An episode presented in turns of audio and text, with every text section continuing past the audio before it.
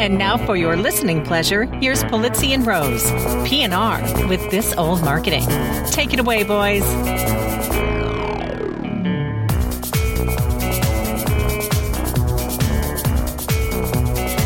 Hello, content marketers. I'm Robert Rose, and welcome to episode number 109 of PNR's This Old Marketing, recorded Saturday, December 12th, 2015.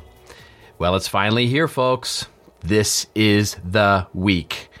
There will be a night arguably bigger than Christmas, Hanukkah, Festivus, Kwanzaa, New Year's Eve, and even the Festival of the Ass. And no, I'm not talking about a Donald Trump rally. The Festival of the Ass is actually a real thing where, starting in the Middle Ages, a young girl would ride through town with a babe in her arms and a donkey celebrating the Nativity. No, what we're talking about is bigger than the Festival of the Ass. It's bigger than Christmas. It's bigger than Hanukkah. It's the bigger than a festival, bigger than a Red Ryder BB gun on a Sunday morning, bigger than a Festivus pole, bigger than a, blick, a breakdown and a letdown of what New Year's always is.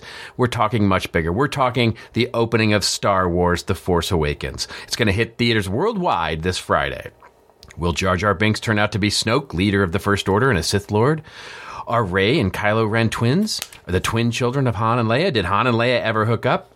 Where's Luke? Did he go to the dark side? Did Boba Fett make it out of the Sarlacc pit? And is he actually alive? Do I sound like a complete geek right now? All of those answers will be forthcoming in a mere five days when this show actually goes live. Five days.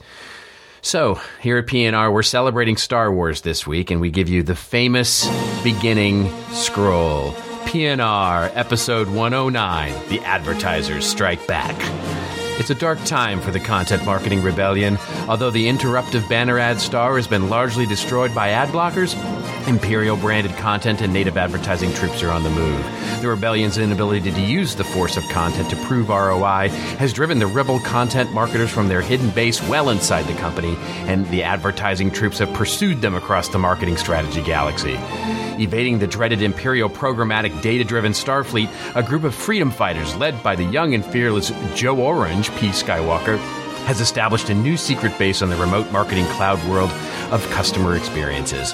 The evil Lord Ad Vader, obsessed with finding young Pulizzi Skywalker and his sidekick Rozo Solo, who definitely shoots first, by the way, had dispatched thousands of remote automated copywriting bots and programmatic technology into the far reaches of the internet. As our episode opens, we see Joe Orange P. Skywalker and Rozo Solo stranded on a social media platform high in the clouds. Joe Orange is screaming, Rented land! Rented land! And with no further ado, I bring you episode 109 in a galaxy far, far away. How are you, Joe That was brilliant. You definitely did shoot first. There's no doubt about that. Absolutely. Absolutely. This was this was good. This was a, a pleasant surprise. Yeah, good. I, you- I had I had fun. I had a lot You- of fun you- figuring that one out. You uh, how long did that you know, you get this question all the time. How long did it take you to write that? That one did not take long at all. It just cause it just I mean I I were it- inspired? those the geeks in the crowd will know that I immediately stole most of that from Empire Strikes Back, the best of the Star Wars. Oh yeah, in totally agree. opinion. It's not even close. It's Yeah, so I it's five, I stole four. it from that. I stole I stole the structure of the scroll from that and and um, and went from there. So I, I I imagine it took about an hour to do total. It's five, four, six. That's all I got. I don't have. Five, are you yeah. going to Are you going to see it?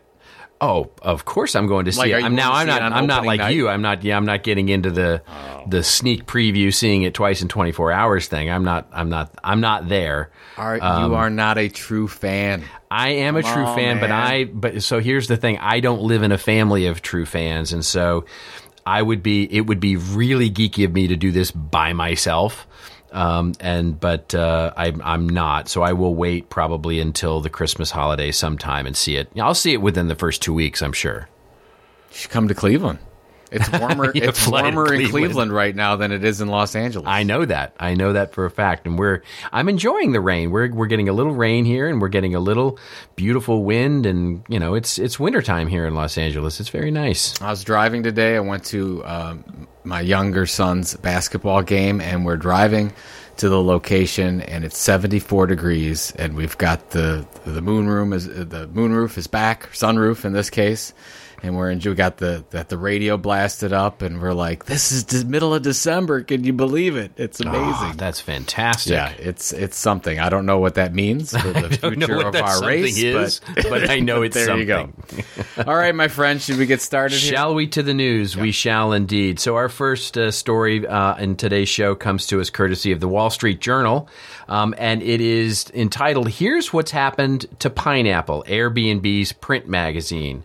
Um, the article opens up by saying, "A year ago, and we actually covered this on the show, uh, Airbnb published the first issue of Pineapple, a print magazine designed for coffee tables in homes across the rental company's expanding network. The idea at the time was that Pineapple would publish quarterly and showcase stories of members in Airbnb, which in November had raised more than $100 million at a valuation of $25 billion. Four quarters later, however, the Arts and Culture magazine has printed only one issue.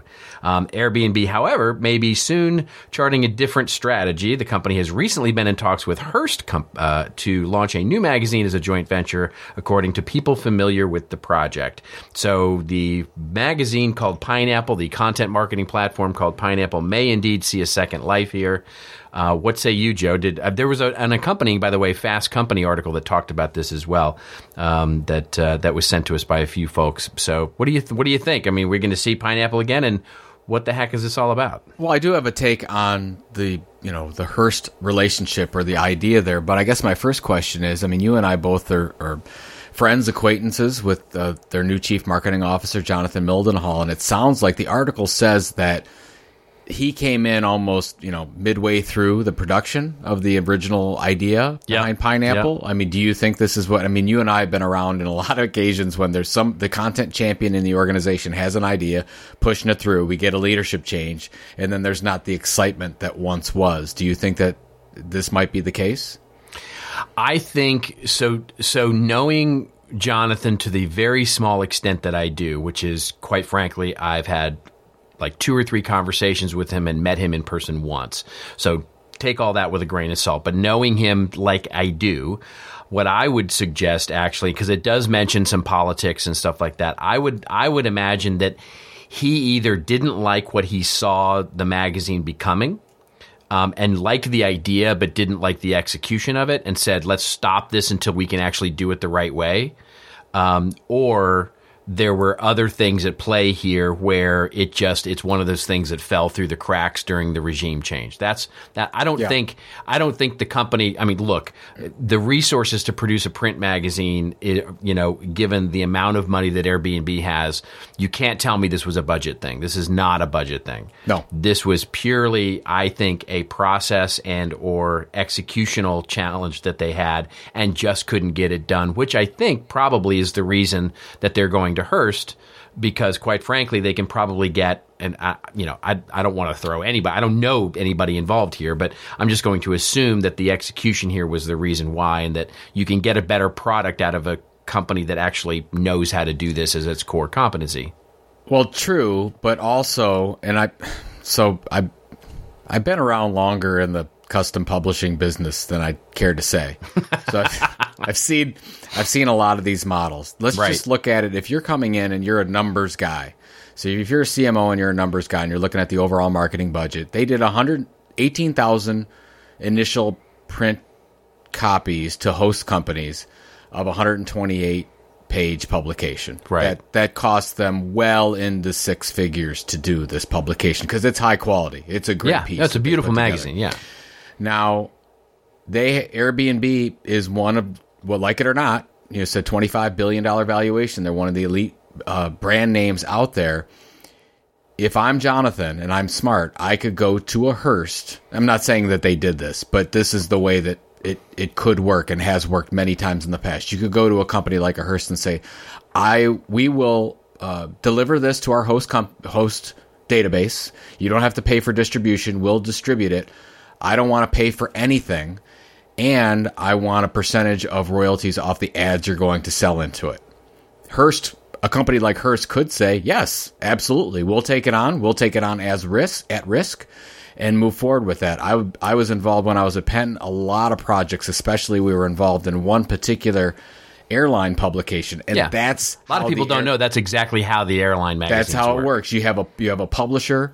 Uh, traditionally, it's been called a custom publisher. Now you may call it a content marketing agency. It doesn't Yep, really matter. exactly. But they come in. They'll go to the airlines. They'll go to the Ritz Carltons of the world, whatever, and they'll say, "Look, we want to publish for your audience. Uh, you have full editorial control for the most part, but we'll make our advisements. We'll sell the advertising and it. We'll give you a little bit of cut, and then they make their you know money off the advertising sales. So maybe that's what that this that's what when I first saw this, Robert, that's what I thought was happening. Similar to if you look at you know Kraft Food and Family, uh, they've got Meredith to help with that publication. You That's look right. at Southwest Airlines has Pace Communications to help with that one. If you look at Ritz Carlton, they have Manifest that does that publication, and on and on and on and on.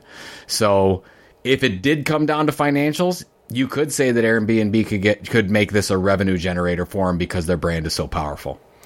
That that's a really great point. That's it's a really great point. I, I you know I suspect it's probably a little bit of all of that, right? Yeah. I mean, it's you know it's an opportunity for them to change the model of it. It's the opportunity for them to execute something that may be more in Mildenhall's creative sort of executional vision. It may be a personnel thing, you know, because one of the things that the article mentions is priorities, you know, where the priorities were. And quite frankly, if the there was a large internal team really focused on this, well, and you know this better than most people, quite frankly, is how many people it actually takes to make a successful, beautiful print It publication. takes a village. Yeah. oh, I see what you did there. Yeah. And so, yeah, I mean, basically, I think he could have looked at it and went, why am I having all these people in my internal team focus on this when we could actually go out to someone who will do this for us, e- either at cost or, or even trying to generate some revenue out of this? The the last thing that I'll say on it, I don't want to say I'm disappointed, but I'm disappointed.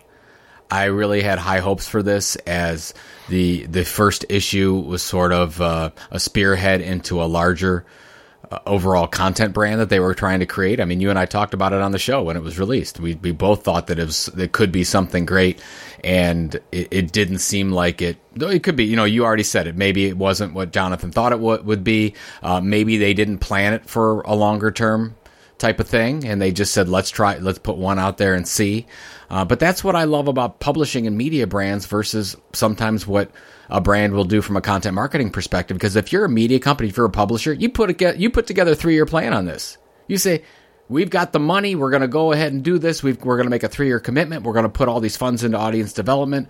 We're going to make this happen. We know it's going to take us 12 to 18 months to really know what kind of data we have and whether we're making an impact.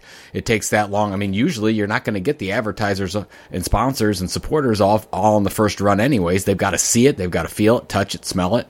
So I, I just I think that maybe there was some short sightedness going on. I, I hope for the best. I hope we see something out of this, but I, I was a bit disappointed with it. So Yeah, no, I hear you. I hear you. You know, this is one of those things that you'd wish had sort of worked from the get go. But here, I mean, look. Let's look at it this way: that it, it maybe round two is better, bigger. You know, Yeah. more more focused on content marketing because certainly, certainly Mildenhall knows more now than he did about you know all of this, and and so mm-hmm. let's maybe maybe round two will actually be here. And here's the here's the best news of all: Wall Street Journal used the words content marketing for the second time in an article. So yay! So, we should actually give a little kudos out. Who who wrote this? Uh, Steven Perlberg. Steven, A plus, my friend. Absolutely. Even though he put it in rock and roll quotes, it's it, the, at least the at least the term was. You know what? We'll we'll absolutely take it. I'll take it. exactly.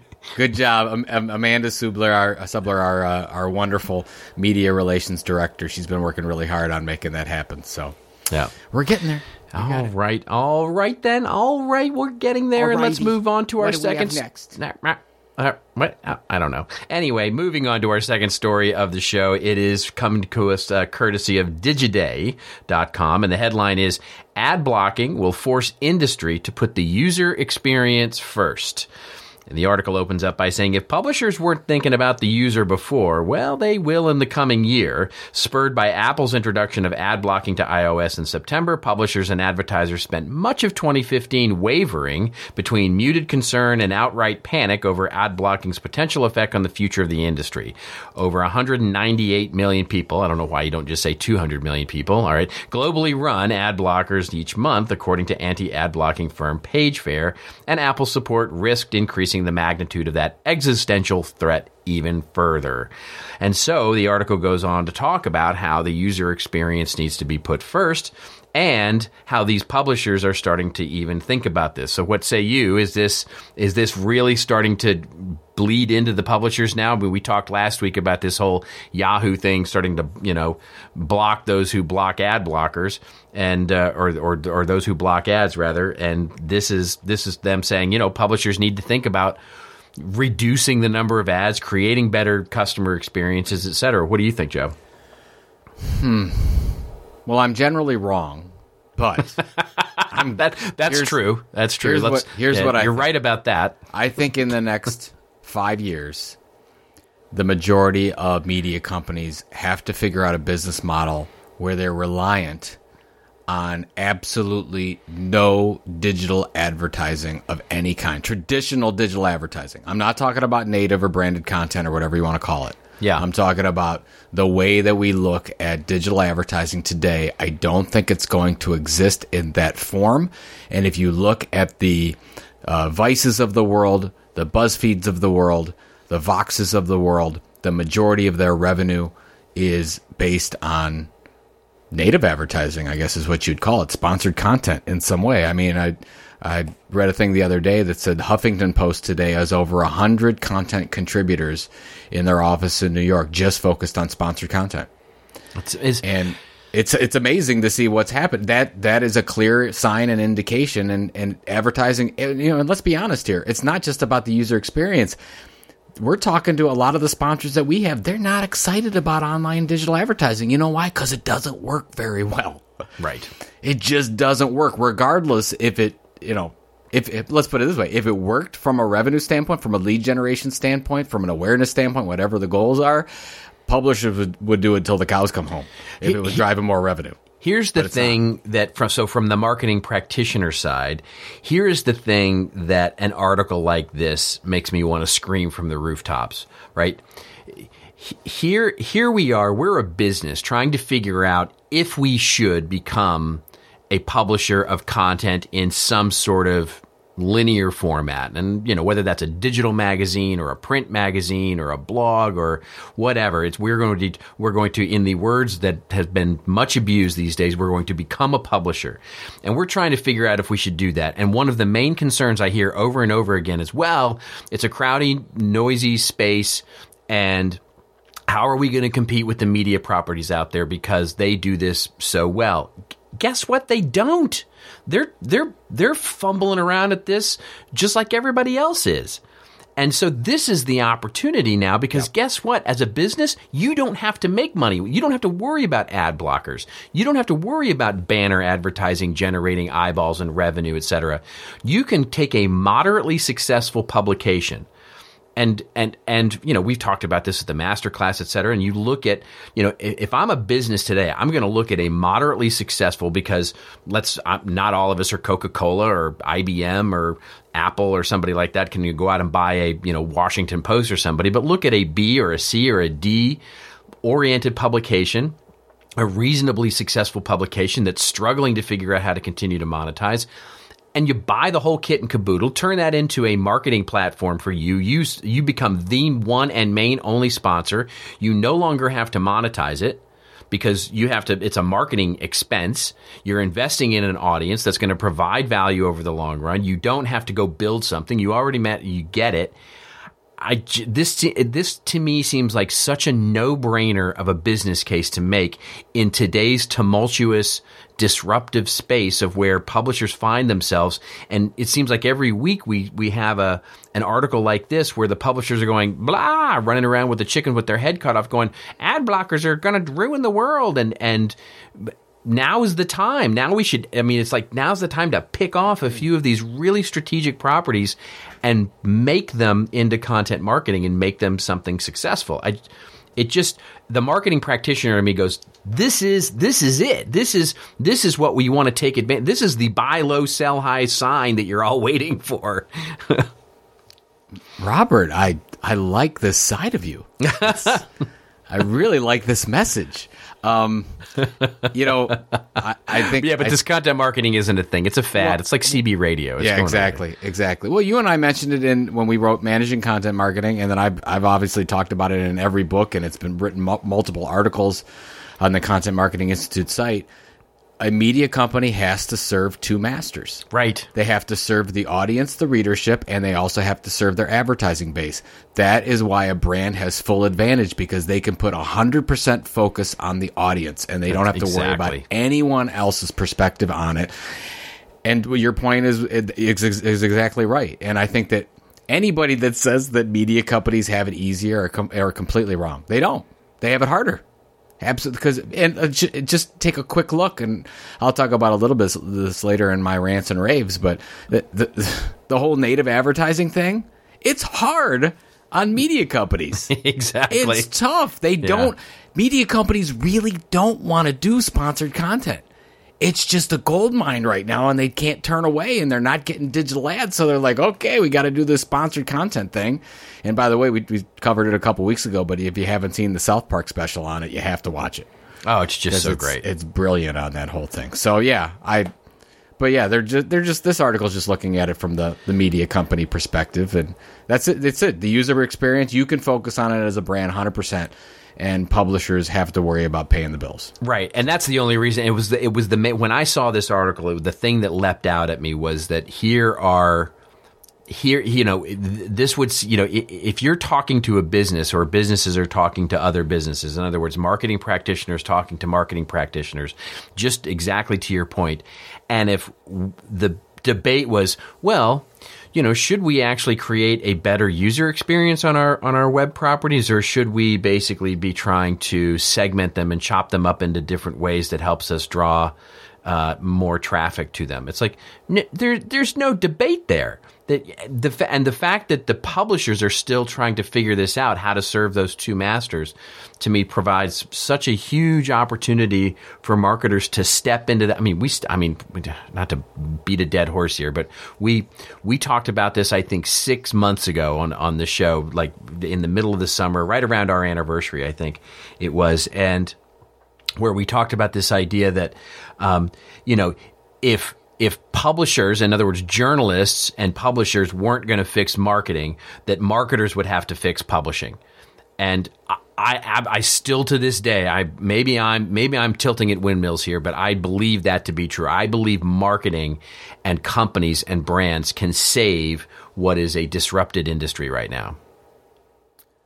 Well, if you look at the where all the money's at, that's what's going to happen.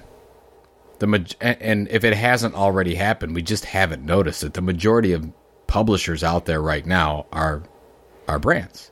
I mean, that's just happening, and then it just doesn't get the ink, doesn't get the coverage. Right, it will start yeah, to get no, the coverage. true enough, and it's just going to happen. And in in a few years, the business models are going to look exactly alike because what this article reminded me of is that we're we're going to see this huge because of ad blocking and whether it's over exaggerated or not doesn't matter but you you know publishers are paying attention to it you're going to see a evolution of the business media model. And you're going you're seeing yep. that now you're going to see it.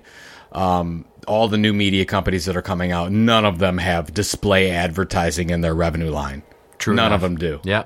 So they're you know and, and by the way a lot of those new media companies are you know people from the marketing side anyway. well, so there's that. It's, it's like I can do this. Too. Yeah, they they've been working with they working with publishers long enough. They say I can do this. I, I can yeah. do this better than they can.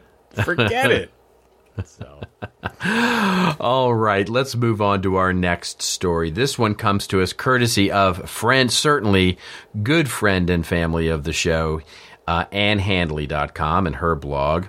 And the headline is Content Marketing Grows Up 2016 Prediction. Um, and this blog post got a little heat, um, certainly in the inside baseball crowd, I think. And the uh, blog post opens up by saying Content marketing wakes up one morning in a place it doesn't recognize and tries to piece together what happened last night. Went on a binge, I guess, um, and all the previous nights too, because if it's being honest with itself, last night wasn't an occasional bender. It had become a lifestyle. It takes a good hard look at itself and wonders with a measure of regret how the heck did I end up here? She goes on to talk about how she believes that content marketing will actually grow up uh, in the coming year and start to figure out how it will actually do the hard work necessary to become a successful process. Really fun metaphor and a fun post by by Ann and lots of discussion around this. What did you think about it? I love. Well, it's an elegant and witty post, and Ann is a fantastic. She is writer, a good writer. So there is that. no and doubt she, about that. And she brings up a lot of the things that we've been talking about. How brands are inconsistent, too self-serving. They've got yep. no business goals. They're not focusing on building an audience. Uh, you know, we've talked about a lot of these things, but I think she's a year early. I think that we are still at a point where the majority of brands out there are all over the place, and they don't they're not thinking strategically at all. Um, and I think we'll see we'll see a small portion of brands out there get it and think strategically and start to resource it properly and probably stop spreading their content in every conceivable channel and focus yes. on what works.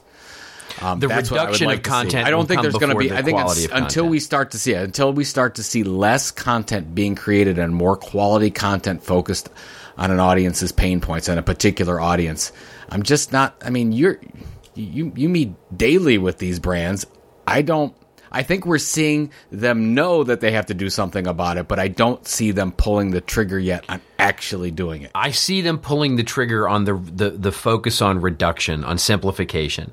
Um, the the idea of reducing the amount of content that's getting that is a recognized problem in the enterprise these days. The amount of content that's getting created, every single large, complex, siloed global enterprise I talk to recognizes that this is an issue that the amount of content that the that the organization is creating is you know as the guy would say the rent is too damn high you know the the the, the amount of content we create is too damn high and so all of that is recognized, and I'm I'm really seeing active initiatives to to figure that out.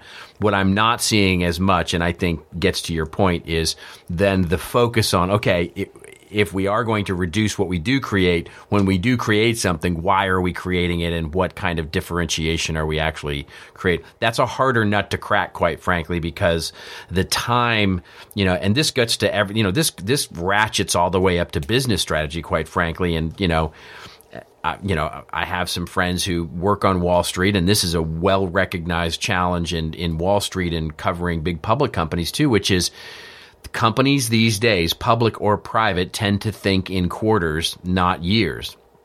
And so it is all about how do I improve results quarter to quarter to quarter or month to month to month, not year over year or even two years, 24 month periods over 24 month periods. It is, we think in such short term spurts that it becomes very hard to do things and invest in things that take more than a month or a quarter or a Correct. half year to produce results of. And that focus on quality, um, I think you'll get some level of that when you reduce the amount, but it really won't come until businesses have the flexibility to be able to think more than a quarter out about what they're actually building with a content program. Well, this is the, that's a great point, and this is why the David versus Goliath scenario is in play right now. Because if you have a small company, and obviously we, we talk about all the examples in, in Content Inc. the book, if they they have patience they're willing to be patient. They're willing to build an audience over time.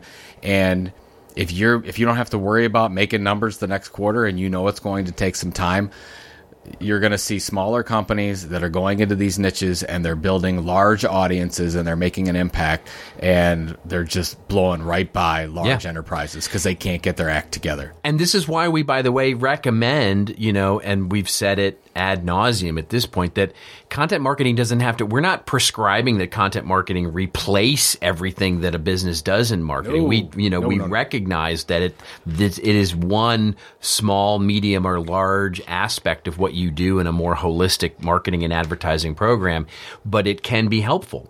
And so that's where it really becomes. So it's like in whatever amount or whatever you bite off in terms of trying to trying to create a process and a function for content the the worst thing that happens by creating a process and a function of a content marketing oriented approach is that you actually do reduce the amount of content that you're creating increasing its efficacy as an effort going forward and then that gives you more time theoretically to focus on all that other stuff you do. So there is no bad business case for content marketing as a process. There's just not. There's if the, if the if the only thing it produces is an efficiency in all the content you're already producing, then it's already then it's already paid for itself.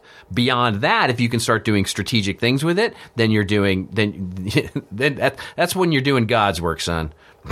well, you, you your point about purchasing a large enterprise purchasing a media company that's that's why it's, it's compelling. The fact that they have the money they probably just haven't thought about using it to purchase a media company but they get by all the growing pains of Right. building the No, brand exactly right. building the audience and you just bypass it i could i could sell that like if anybody's having problems selling it in their organization let me know i mean i'll talk to the guy and say look you can instead of I got waiting- a guy. I got a guy. I got a guy. I got- I know got a guy. guy. I got I a know guy. Guy gonna, his name is gal. Joe Orange, and his little sidekick uh, Rozo Solo. He's going to come to your business. He's going to tell you a little bit about this uh, buying a business bada, thing. bada boom, bada bing, and there we go. We got a media company. Yeah, it's just, exactly. uh, that's that's it. It it's it's not a hard sell. It's the fact they just don't think of it.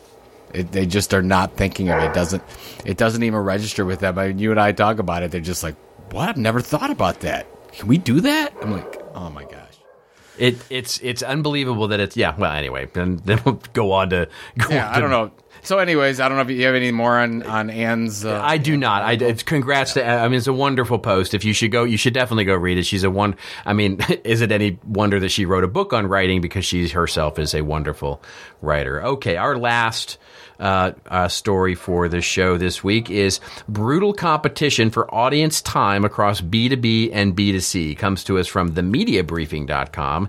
And the article opens up by saying B2B business models are changing rapidly, driven by technological change. The platforms and channels on which a B2B audience expects to interact with a publisher and increased competition for audience time on those platforms mean that publisher having to adopt new strategies to keep up.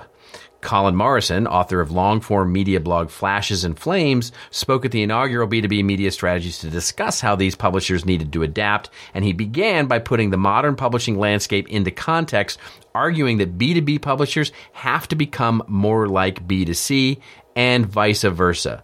As he said, quote, the print centric B2B industry is having to change so fast. These kinds of B2B companies can learn a lot about the style and delivery of community building of consumer media because Candy Crush is alternating with Metal Bulletin. They have to be as good as each other in their own way and easy for you to use and have some of the same facility. So what do you think, Joe, about, uh, about this article and about that idea of B2B and B2C becoming more like each other when we think about content?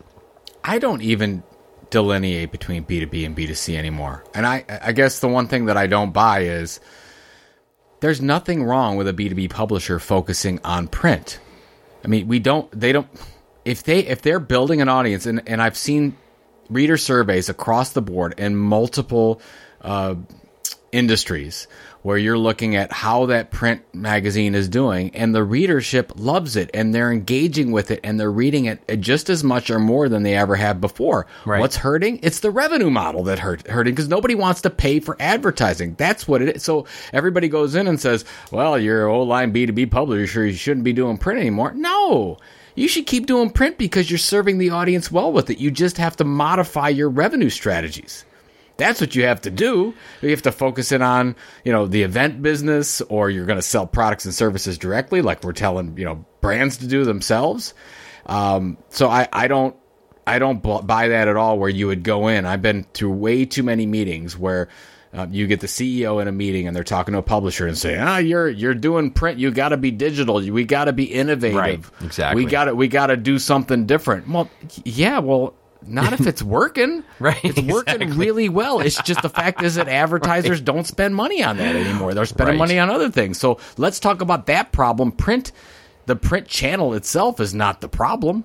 So, anyways, Yeah. rant over with. No, no, it's it's a great it's a great point, you know. And th- what I took out of this article was something that we you know that we teach a lot and we talk a lot about. It's it's a it's a section of the masterclass where we talk about the fact that your comp independent of whether you're in B two B or B two C, your competition is not your competition. It is everything else that tries to capture the attention of your consumers. You know, as as consumers, we are both C and B, right? You know, we are both consumers and businesses trying to both market our wares to either to businesses or consumers. And as consumers, we have to, you know, look at stuff that is both us as a professional focused and us as a consumer focused. And so all of that competes with our attention. And as studies have shown, we don't, as consumers, we don't compare the content and experiences that we have with a brand to the competition. We compare them to the last great experience we had. And that's why I like that quote so much is because, you know, Candy Crush is competing with my, you know, I don't play Candy Crush just to be perfectly clear. So Sure. Candy Crush is Sure don't. competing. Candy Crush is competing with my reading of Harvard Business hear. Review, and that is, you know, that is that is. my God, I just dug myself a hole there, didn't I? Just keep. I'm just gonna let you keep going. Just keep going. it's all good. I was looking for a metaphor and I couldn't find one. That, oh my God, I'm, That's because I'm- you're looking at now I'm going to get all these invites for Candy Crush. and- Yes, everyone said Robert. No, don't. request Oh my for God, Candy don't. Crush. As many as you can. yeah, Yeah, yeah. That no, I love this quote by uh, Neil Thackray in here. It says, "Newspapers make the mistake of pushing the content that everybody has got, rather than pushing the content that only they have." Yes. only their perspective. That's every company. That's not That's just every company doing content marketing. It's exactly what we were just talking about for the last 15 minutes with Ann's thing. It's this is this is the, this is the problem. We push content that everybody has. It's so funny because I, did- I was telling you about the I had a, a workshop with um, with small business CEOs this morning uh, on the east side of Cleveland, and I got them all in a room and we were talking about you know how to, you know the content tilt and how you really tell a different story. And I said, Right. look, I don't know any of your businesses. I said, but just think about your content. Think about what you're doing, your blog posts, your e newsletters. Um, your podcast, your videos, whatever you're doing. I said, "Are you really? Are you really telling a different story? really? Are you really? Are you really giving something of value that they can't get in ten thousand other places?" And they all just sunk their heads down.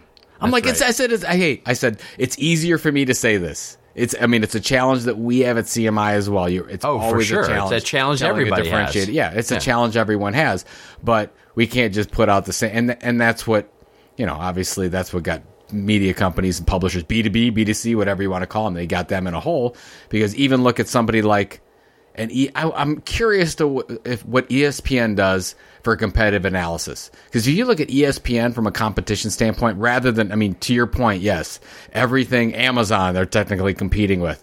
But if you really look at the broad scale, they're not competing with a lot of other media companies. They're competing, competing with the NFL, the MLB, the NBA, Of course. Red Bull. None of those are media companies.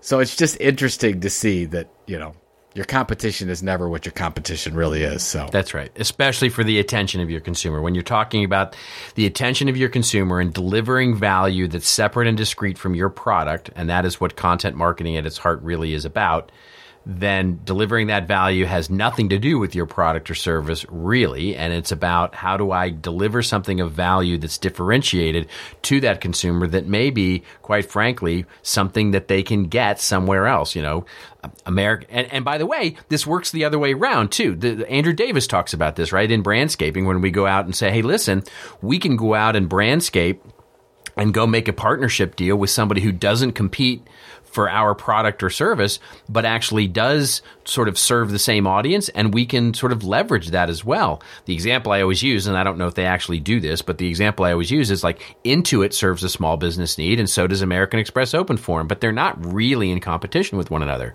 So they can actually go guest post with each other and draw each other's audience in and capture that and deliver that value and, and sort of get value for actually doing something across brand and across company. And it's something that I'll advise companies all the time to do is to say, who's publishing to the audience you want to get to? How do you guest post there? Even if it's not in this, you know, don't go guest post at your competitor's blog. Go guest post at something that's delivering that value to your audience and go guest post there, even though it's completely off topic for what you do. Your audience is there. Go, go figure out how to deliver value there.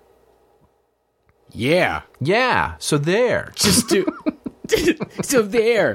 Just so do it. there. Well, okay. So speaking of delivering value, we've got a wonderful sponsor we should talk about. We do, and thank you so much to Widen again for sponsoring PNR and this old marketing. So They've helped Robert- us widen our horizons. Oh, you see, see what you, what you did right there? Yeah, that was yeah. that's pretty impressive. So, Robert, They're really, widening the gap between them and the competition. I'm just going to go on. And Okay, all right, keep going. you- if you have another one, that's fine. So, really, at the heart of this show, it's all about creating powerful content for customers that move the business. And it's not necessarily a new practice. In every show, you know, we have an example that is sometimes tens tens of years old and even hundreds of years old. But even though there are all these great examples out there, we've talked about John Deere's The Furrow.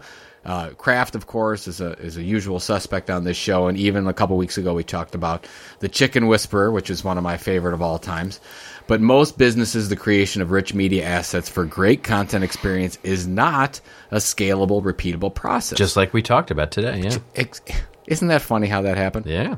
So whether your business is using in-house teams, agencies, freelancers, or any and all of those to create these rich media content assets, the creative efforts seem more disparate, ad hoc, and siloed than ever before. So to put it simply, great visual storytelling takes a village. Oh, Oh. Here's a call. That's, what they. You know, that's what that's they in second- the biz call a callback. They call that a callback, that's a Joe. sa- oh, is that Yeah. really? Is that what? That's what it's that? called. It's called a callback. Yeah. I think I call it a coinky dink. Um,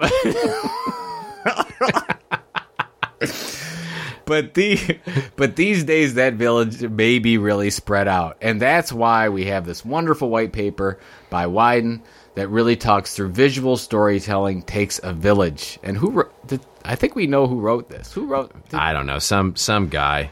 Rosa Solo. Rosa Solo. like yeah. that. Rosa, yeah. Solo. Rosa Solo. Yeah. It really, this white paper speaks about how to bring this spread out village into a working community, and it shares the four C's, including collaboration and the ability to work together on critical creative processes in one system to customize with personal dash- dashboards and have the ability to plan, review, and approve creative assets, to communicate through different platforms from mobile and email, and of course through collaborative interfaces based on the team's function, and finally, to connect.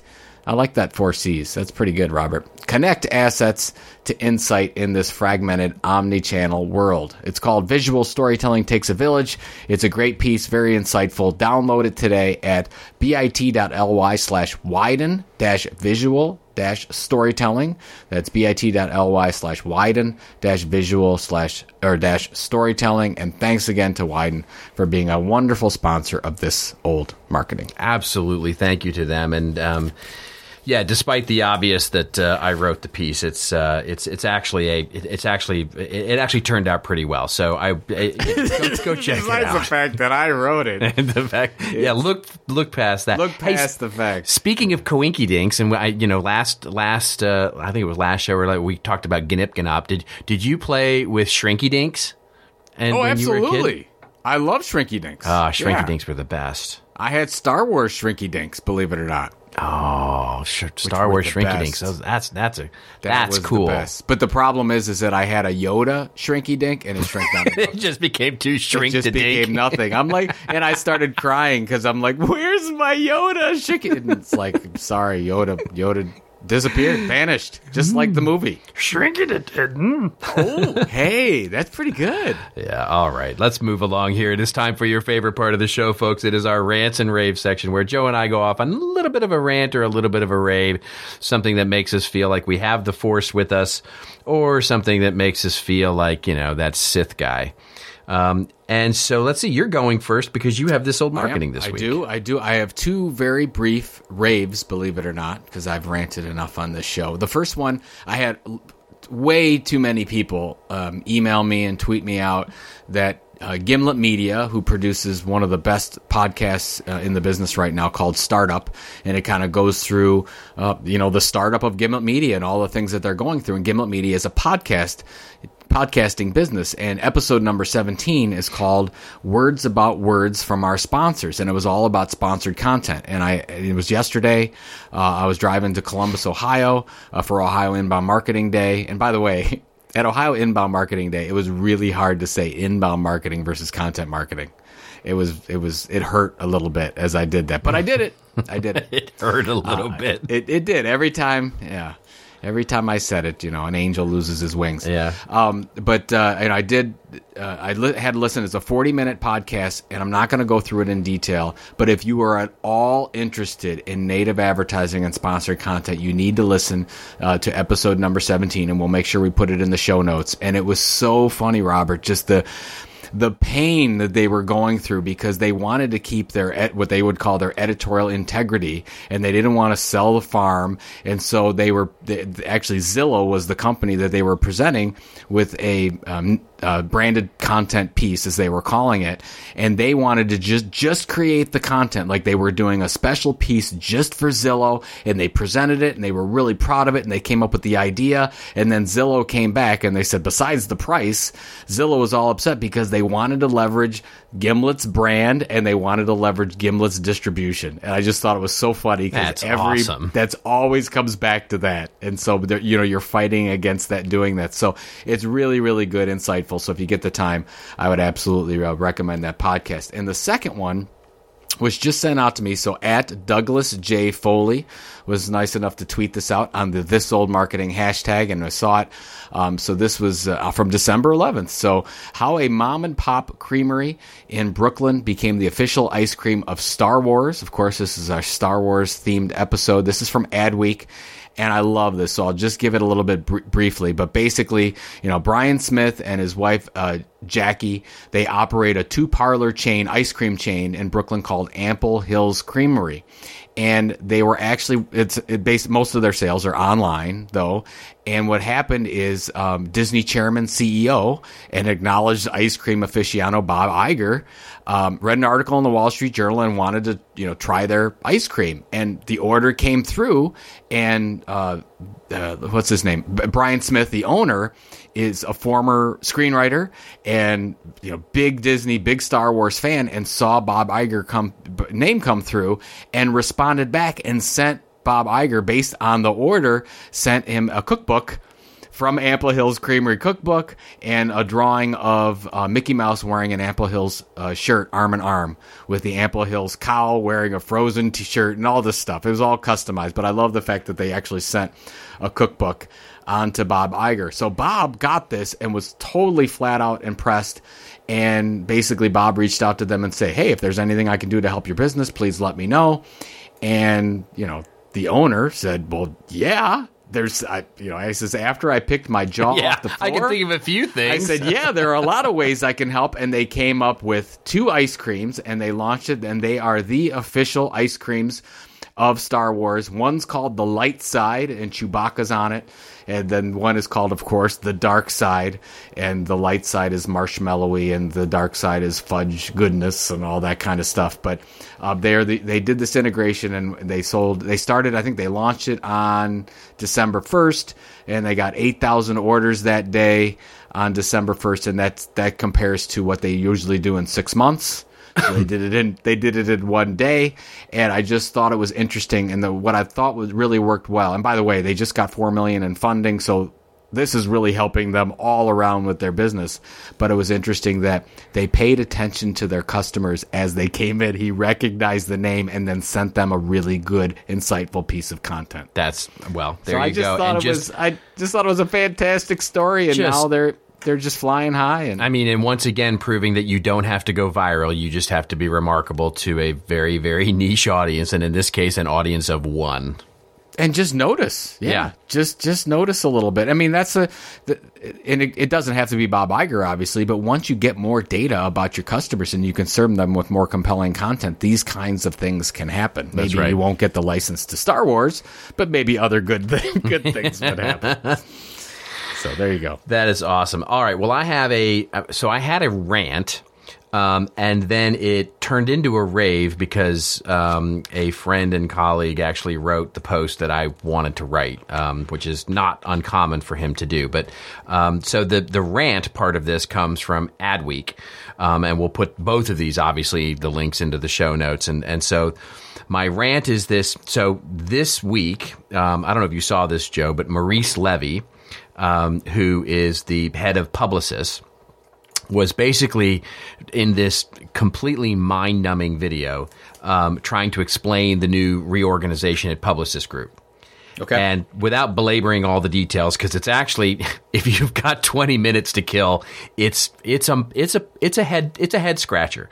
Um, but basically, Publicis is going through a major reorganization that'll create four new vertical or hubs. Wait till you hear them. You're just it's going to go yeah yeah and then what because Okay. so the four new uh, basically and all these new leadership roles within the within the holding company itself. They, okay, so they include Publicis Communications, Publicis Media, All right. Publicis Sapient, and Publicis Healthcare. Er, what? wait a minute. Wait a minute. What? Okay. Okay. Okay. So those Explain. those are the four major new divisions of Publicis. And then they've got lots of these other senior executives moving around and all of that, moving their deck chairs to sunnier parts of the ship, it would seem, and all of that. So the awesome thing is, is that so Levy spends a good part of this 20 minute video talking about how he's going to bust all these silos and then proceeds to, of course, create four new Create ones. four more. yeah, exactly. Yeah. But even more obvious, and this is where my rave comes in, is is is that when he starts to describe the reorganization and this four headed thing that he's creating and all this kind of stuff. So Levy says, and I'm quoting here, he says, basically. What does reverse our business model mean? Because he uses this whole thing about, you know, we're going to reverse our business model. And he says, so what does reverse our business model mean? Well, it means like all of our industry peers, we have underpinned our growth strategies over the last decades through brands and networks, or we could say through silos. And then he starts to name a few of the the Publicis brands, you know, that that that make up a, a number of those sites. Basically, all the different agencies that make up their their group, and the coordination of all of our entities. And then he basically sort of sums it all up by saying, you know, some people say that this organization of all these sort of holding companies as part of our group provides useless delays and all these problems, and that it creates multiple points of contact. And despite all our effort to keep this at bay, yet as he says, as we all know, perception is reality. And in our business, we've got to change reality, not the perception. So basically, he's saying, you know, that business model we've had for, you know, 20 years? Yeah, it's awesome and it's solid, but everybody thought it was crap. And so we changed to this new unproven business model because, you know, perception's reality. it's just like, just silly, silly, silly logic. So my rave is I was going to basically go off on a rant on that and write this post on it and do this whole thing. And then my colleague, Dr. Tim Walters, who's part of Digital Clarity Group and and and has done even some wonderful research work with us in the past. Just a one of a, really super smart guy I really like. And he writes this post that we'll link to, and, and he basically takes the he the almost the entire post to sort of take that whole statement apart, and it's just great. I mean, he diagrams the sentence, and he does this just it just talks Oh about this. So basically, he goes off and says, you know, the obvious problem is that Levy wants to have his tart tatin, which I love that he says, and eat it too. How can he reconcile his campaign to eradicate silos with his insistence on the brand identity of said silos? And he says, logically, the position is inescapably incoherent, but I think Publicis equally inescapably has to embrace it for practical reasons. In short, the agency silos harbor most of the value. In other words, as he, I just think so poetically says, yeah, silos work for the agency. for the client, yeah, not so much. Uh, so we'll whisk a few things around, we'll change the perception of what silos really mean, and everything will be right with the world. so it's just, it's a brilliant post that takes apart this really inane idea um, that I think Maurice Levy was trying to communicate and doing so in a very poor fashion. Um, it basically all goes to show that these giant holding company agencies are f- desperately trying to figure out what the heck is going on because, and you know, I think with no coinky dink. Um, that Publicis just lost all of the Procter and Gamble business, which was two two and a half billion dollars. Oh, I didn't know that. Oh yeah, they just lost the the big Procter and Gamble, and guess where it went? Omnicom. And man. that Gihugic agency is now where, but I think even then it's going to, you know, we're starting to see sort of these giant agencies start to lose, that holding companies start to lose a lot of client value. And, and I think that's a trend that may continue well into, uh, into next year. And so that's my, that's my rave slash rant the, the, for this That's week. it's interesting. I was talking with, and it doesn't just happen on the agency side. I was talking with a former employee at uh, General Electric, and they were saying that their moniker and a lot of their press releases now, the first line uh, in in about us is General Electric is a digital company. And Yeah. it, dro- it drove this person crazy. It says, "What the heck does that mean? Every company's a digital company, exactly. So General Electric that has all this wonderful innovation and this history, and they do things that no other company does. They are their first line to everyone around the world about what they do is the same thing as what everybody else does. That's So I just it's just crazy, and Yeah. um, that's totally off the point. But Yeah. Well, no, it is. It's it's it's it's a it's a it's a great point. I mean, I think what they what they're trying to say is is that they they're trying to reposition themselves. I think relatively successful. I mean, you've seen the ads on TV and stuff where they're talking about GE being a a software development company in many ways now. And you know, there's the I don't know if you've seen the ad where the coder is at his friend's house. and I like, did. I'm going to be an app that. developer, and they're like, "Oh, cool! You're going to be developing all these cool social things." And like, well, I'm going to be helping trains run faster. And it's be like, wait, what? I thought you said you were going to be an engineer, not an engineer. You know, that, yeah. Oh no, I love the ads. I actually think they make sense, but that but that none of that has to do with. It's just the new part of what General Electric does now, and things that they just you know people don't know about. It's not the That's fact right. that it's digital. Frankly, General Electric has been digital for a long time. Yeah, That's exactly. new. So I I don't Yeah. know. I I I'm sure. I mean that's a that's a big company. I'm sure they know what they're doing, but. Yeah, I, they don't uh, need. I just they don't you need know, was a Joran scratch. We were- Skywalker and uh, Roso Solo Yeah, helping we them out. Yeah, we were head scratching about that one, anyways. All right, so I've got uh, I've got this old marketing, and of course, in true Star Wars week, um, we we wanted to make sure we got a Star Wars this old marketing in, and and I I don't have all the detail, Robert, but I got as much as I could because I had a conversation with our good friend Buddy Scalera and Buddy and I was at uh, was at Reagan Airport or something like that. We were just talking about Star Wars coming up and how we're all geeking out over it.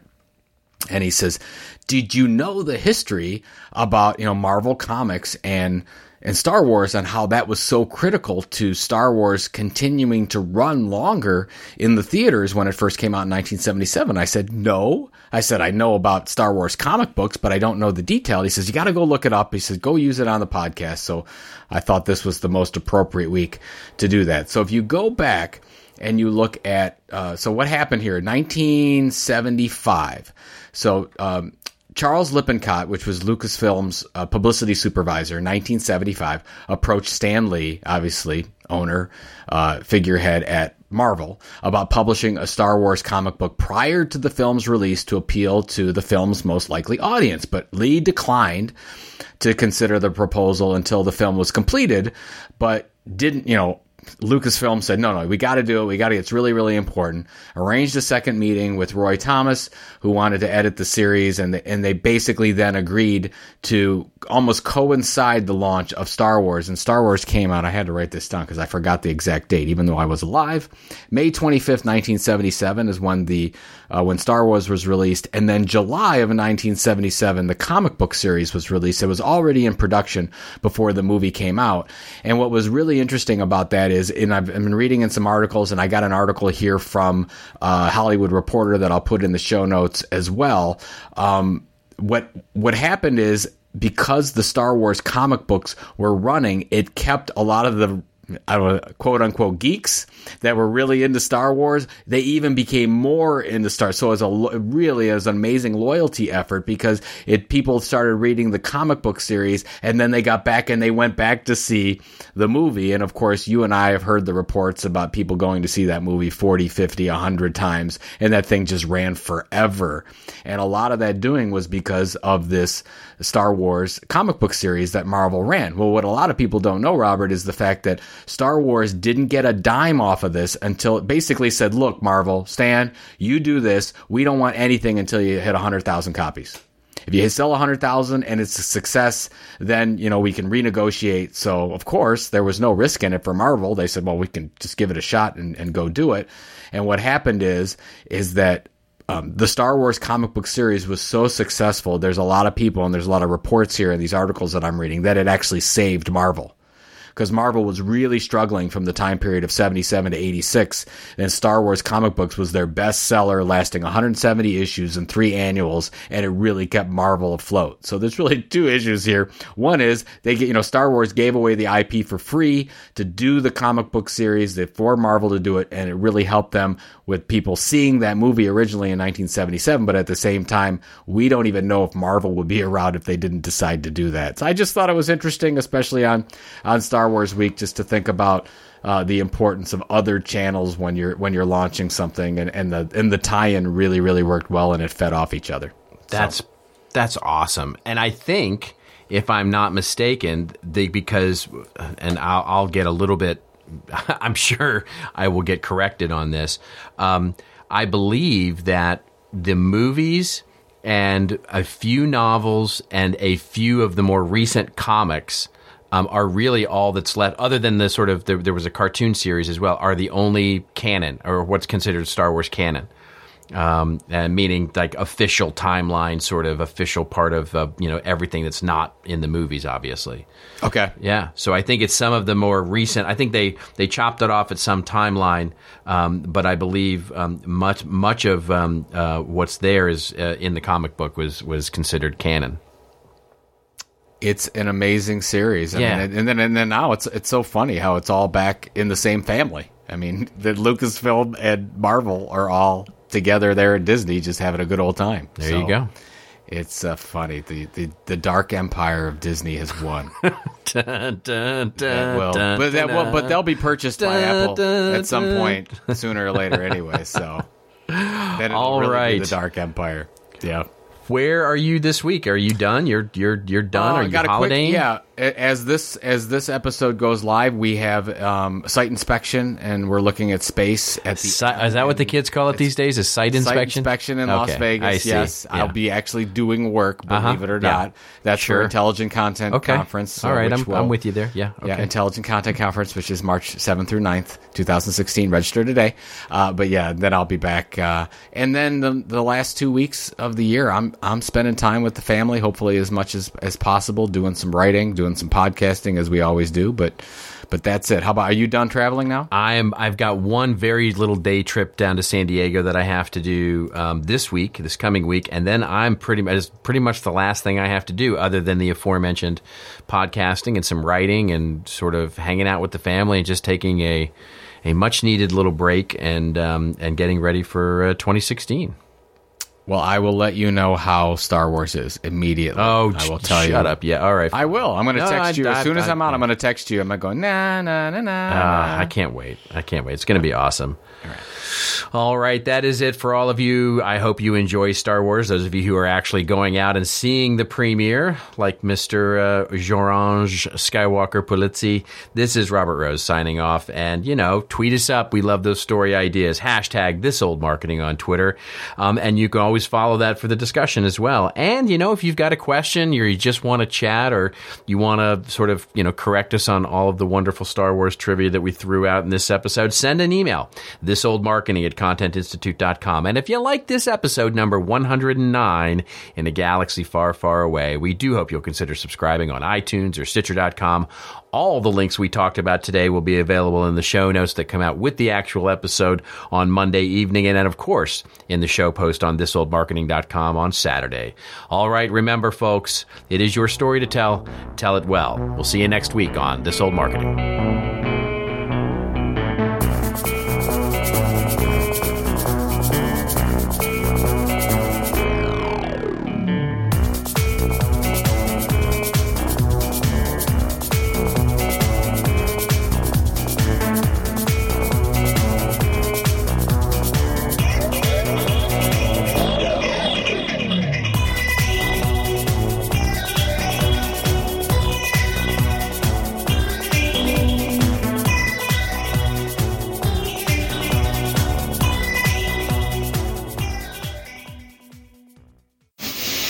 Show is part of the CMI Podcast Network. Check out all of our shows at ContentMarketingInstitute.com.